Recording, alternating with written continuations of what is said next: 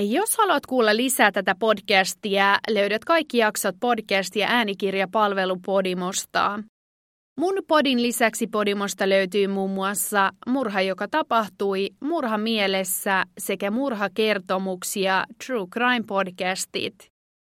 Voit nyt kuunnella kaikkien edellä mainittujen plus monien muiden laatupodcastien sisältöjä 60 päivän ajan ilmaiseksi. Tarjouksen löydät osoitteesta podimo.fi/pahanaarella.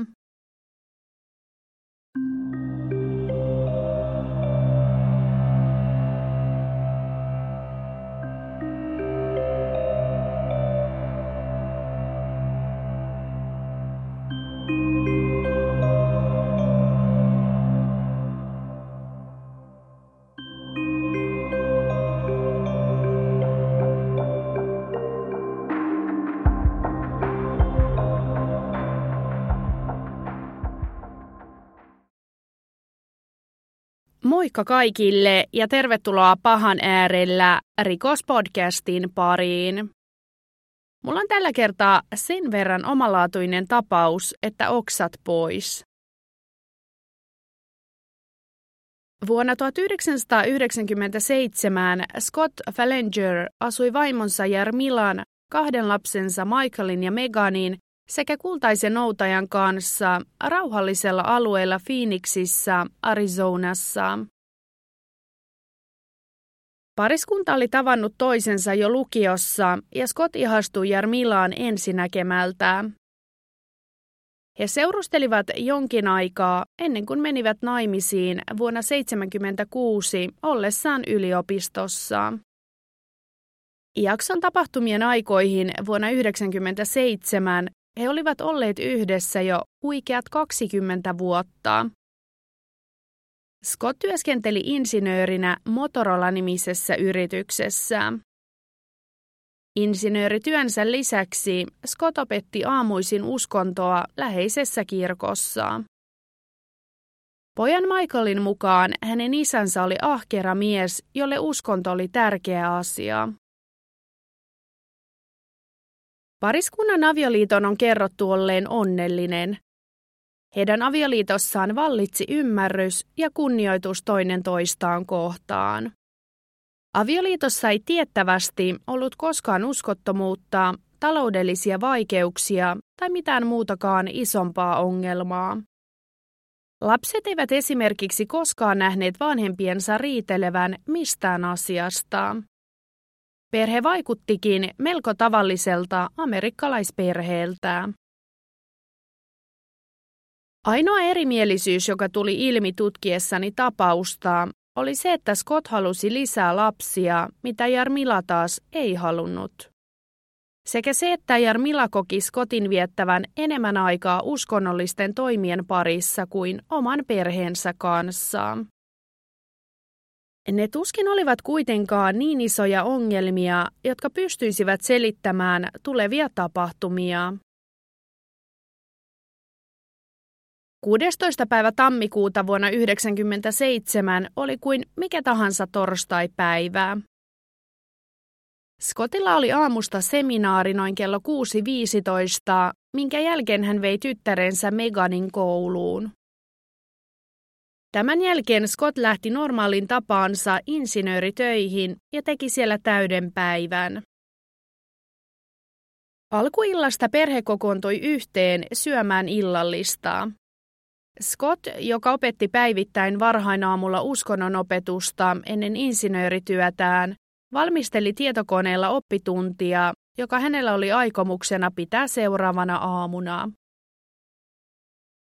Lasten mentyä nukkumaan noin kello 21, Scott ja Jarmila jäivät vielä hereille.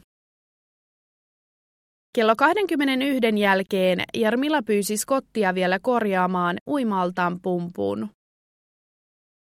Yritettyään tovin Scott luovutti ja kertoi Jarmilalle, ettei hän saanut vikaa korjattua ja että hän yrittäisi huomenna uudelleen. Hän oli väsynyt pitkästä työpäivästään, joten Scott päätti mennä nukkumaan pariskunnan makuuhuoneeseen. Hänen vaimonsa Jarmila jäi sen sijaan katsomaan televisiota olohuoneen sohvalle. Kello 22–22:30 välillä perhenaapuri Greg Coons, joka oli omassa kodissaan parhaillaan tyttöystävänsä kanssa, kuuli ulkoa tulevan naisen itkun ja avunhuudon sekä kovan koiran haukunnan. Kun Greg astui ulos ja kurkisti aidan yli perheen pihalle, hän sai järkyttyä pahimman kerran. Näky oli kuin suoraan kauhuelokuvasta. Greg on myöhemmin kertonut nähneensä Scottin Jarmilan päällä, joka makasi itse tässä kohtaa jo maassa. Hetken Greg ajatteli Jarmilan olleen niin humalassa ja Scottin vaan yrittäneen herätellä häntä. Mutta kun Scott alkoi vetämään vaimaan kohti uima-allasta ja pitämään Jarmilan päätä veden alla, tajusi Greg, ettei mistään tällaisesta ollut kyse. Greg soitti välittömästi hätänumeroon ja kertoi hätäpäivystäjälle näkemästään. Tänä aikana Scott oli vaihtanut veriset vaatteensa ja laittanut vaatteet sekä veitsen Volvo-merkkisen autonsa takaosaan. Syy siihen, miksi Scottin päällä oli ylipäätään vertaa, oli se, että hän oli hetkeä aiemmin ilmeisesti puukottanut vaimoaan 44 kertaa metsästysveitsellä.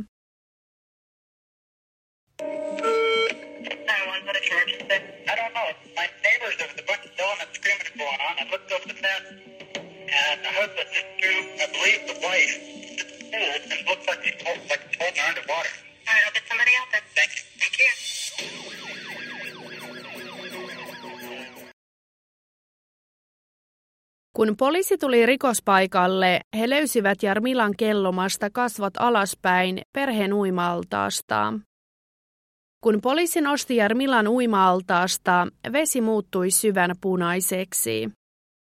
Tällöin poliisille oli viimeistään selvää, että Jarmilan eteen ei ollut mitään tehtävissä. Hän oli jo kuollut. Jarmila oli kuollessaan 41-vuotias. Hän olisi täyttänyt kuukauden päästä 42 vuotta. Poliisi löysi lopulta Scottin perheentalon yläkerrasta portaiden päästä. Hän ei vastustanut pidätystä, mutta vaikutti melko yllättyneeltä poliisin tulosta. Pariskunnan lapset sen sijaan olivat nukkuneet koko tapahtuman ajan, eikä heillä ollut mitään hätänä. Scott pidätettiin välittömästi ja hänet vietiin poliisiasemalle kuulusteltavaksi. Tässä vaiheessa ei ollut epäilystäkään, etteikö Scott olisi tappanut vaimoansa, mutta he halusivat kuulla Scottilta itseltään, mitä oli tapahtunut. Kun toiset poliisit kuulustelivat Scottia poliisiasemalla, toiset tekivät talon kotietsinnän. Kotietsinnän yhteydessä poliisi löysi muun muassa toisen kerroksen johtavasta rappukäytävästä verisen kiven, joka muistutti hyvin paljon uima-allasta ympäröiviä koristekiviä. Itselleni jäi epäselväksi, tutkittiinko makuuhuonetta kuinka paljon, sillä siellä Scott väitti nukkuneensa. Lähteissäni kun ei makuuhuoneesta mainittu mitään. Suurimman löydön poliisi teki talon autotallista. Sieltä he löysivät Scottin Volvo-merkkisestä autosta Scottin veriset vaatteet sekä verisen metsästysveitsen, jotka oli tungettu sellaisinaan tupperware-astiaan. Astian vieressä oli puolestaan musta roskapussi, jonka sisältä löytyivät mustat nahkakäsineet sekä veren tahrimat ruskeat nahkasaappaat. Tämä tarkoitti sitä, että Scott oli vaihtanut vaatteensa ja piilottanut veriset todisteet juuri ennen poliisin saapumista. Kuulustelun aikana poliisi sai puolestaan yllättyä siitä, mikä heitä odotti. Scott oli todella hämillään ensinnäkin siitä, että hänen vaimonsa oli ylipäätään kuollut. Hän vakuutteli läpi kuulustelun rakastaneensa vaimoansa hyvin paljon ja ettei pariskunnalla ollut ongelmia avioliitossaan. Scott väitti, ettei hän muistanut tapahtuneesta yhtikäs mitään. Jopa poliisien mielestä hän vaikutti todella hämmentyneeltä ja surulliselta tapahtuneesta. Ennen kaikkea hän ei voinut uskoa sitä, että kaiken takana saattoi olla hän itse, siitäkin huolimatta vaikka poliisi kertoi, että heillä oli silminnäkijä tapahtuneelle. Kun poliisi huomautti Scottia kuulustelun aikana, että hänen korvansa takana oli vertaa, hän väitti, ettei hänellä ollut mitään hajua, miten veri oli sinne joutunut. Scottin kertomus olikin, että hän meni nukkumaan kello 22, kun hänen vaimonsa Jarmila jäi vielä katsomaan televisiota talon alakertaan. Sitä ennen Scott oli yrittänyt korjata allaspumppua Jarmilan pyynnöstä, mutta tuloksetta. Scott kertoi vaimolleen olleensa väsynyt ja stressaantunut työssä tapahtuvista asioista, eikä millään jaksanut keskittyä pumpun korjaamiseen. Hän lupasi Jarmilalle korjaavansa sen seuraavana päivänä. Myöhemmin hänen työantajansa todisti oikeudenkäynnissä, että töissä oli ollut todella stressaavaa tuona aikana. Scott kertoi heränneensä seuraavaksi poliisien tuloon. Mitään, mitä sillä välin tapahtui, hän ei muistanut. Murhaa seuraavana päivänä tutkijat halusivat puhua pariskunnan lasten kanssa ja selvittää, mitä he tiesivät illan tapahtumista ja ylipäätään perheen dynamiikasta. Lapset puhutettiin yhdessä perheen ystävien läsnä ollessa. Kummatkin lapsista kertoivat samanlaista tarinaa edellisillan tapahtumista. Heidän mentyä nukkumaan kello 21 jälkeen heidän vanhempansa jäivät hereille. Heistä kumpikaan ei osannut selittää sitä, miksi heidän isänsä olisi tappanut heidän äitinsä. Ilta ei ollut mitenkään poikkeava muista perheen illoista. He eivät kuulleet vanhempiensa riitelevän sinä iltana tai minään muunakaan iltana ennen sitä.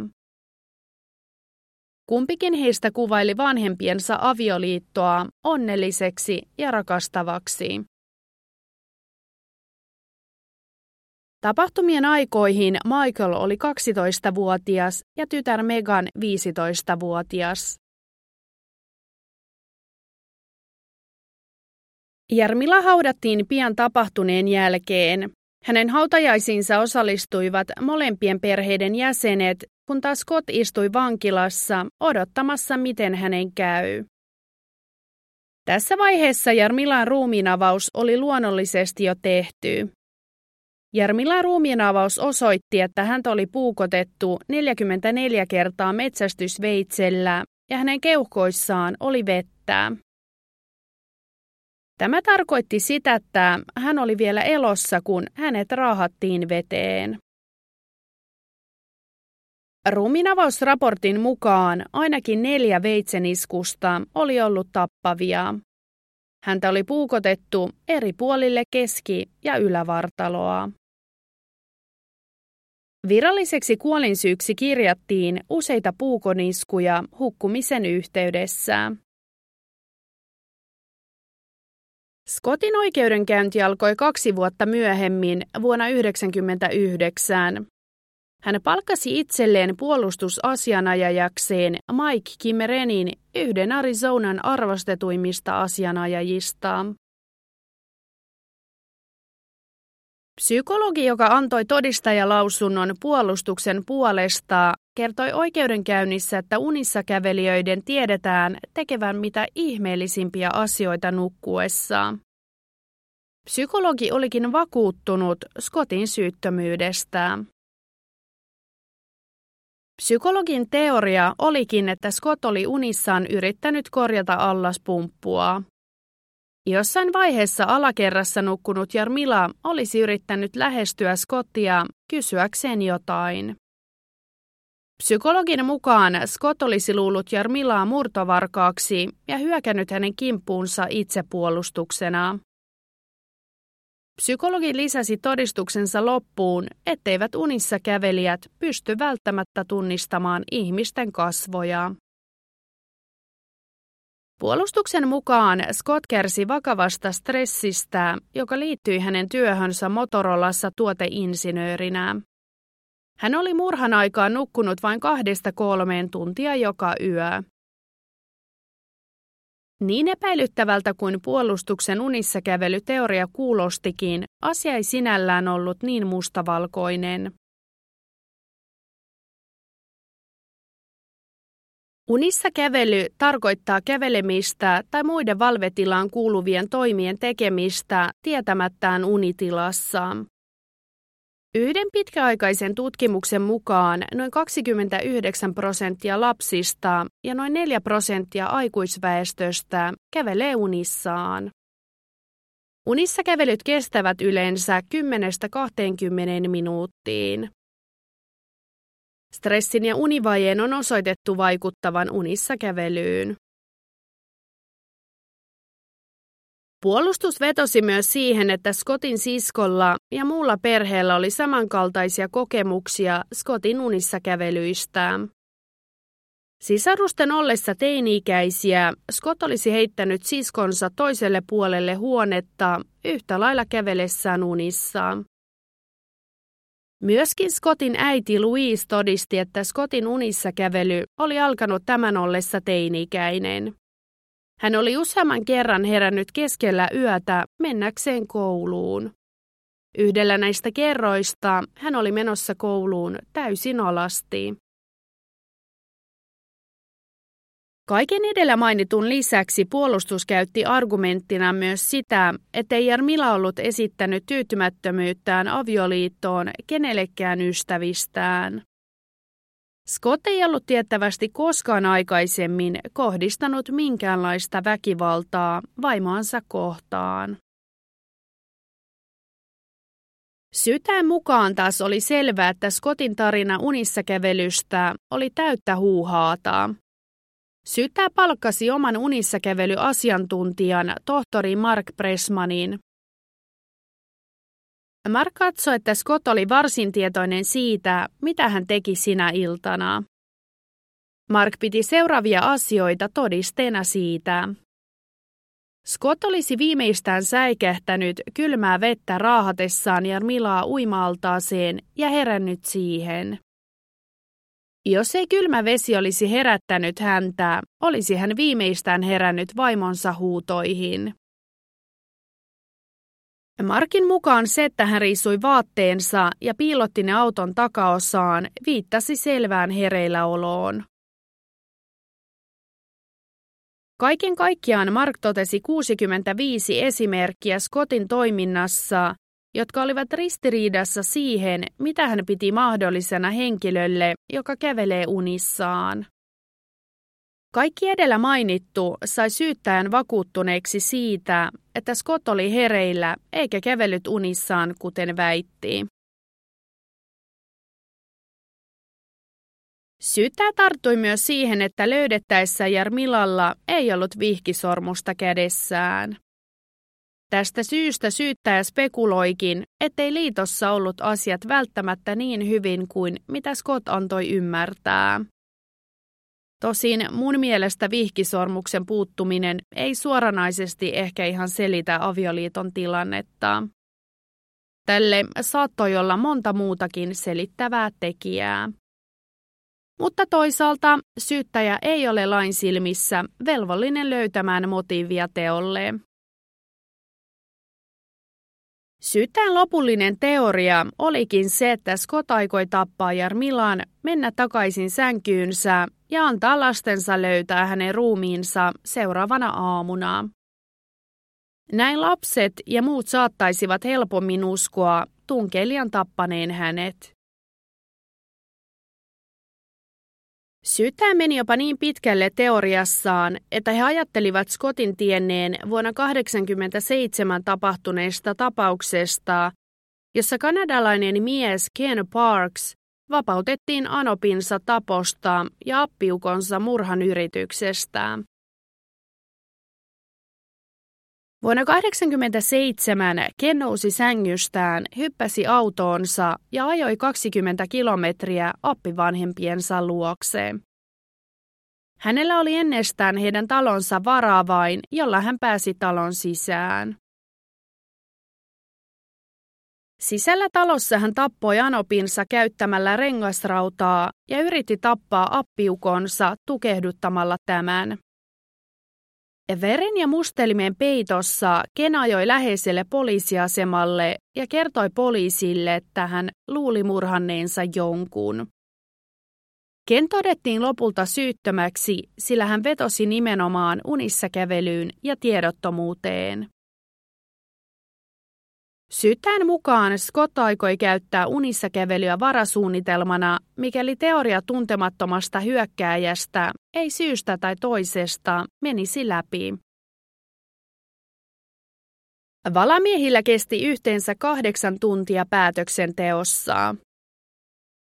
6 viikon oikeudenkäynnin päätteeksi kesäkuussa vuonna 1999 Scott tuomittiin syylliseksi ensimmäisen asteen murhaan.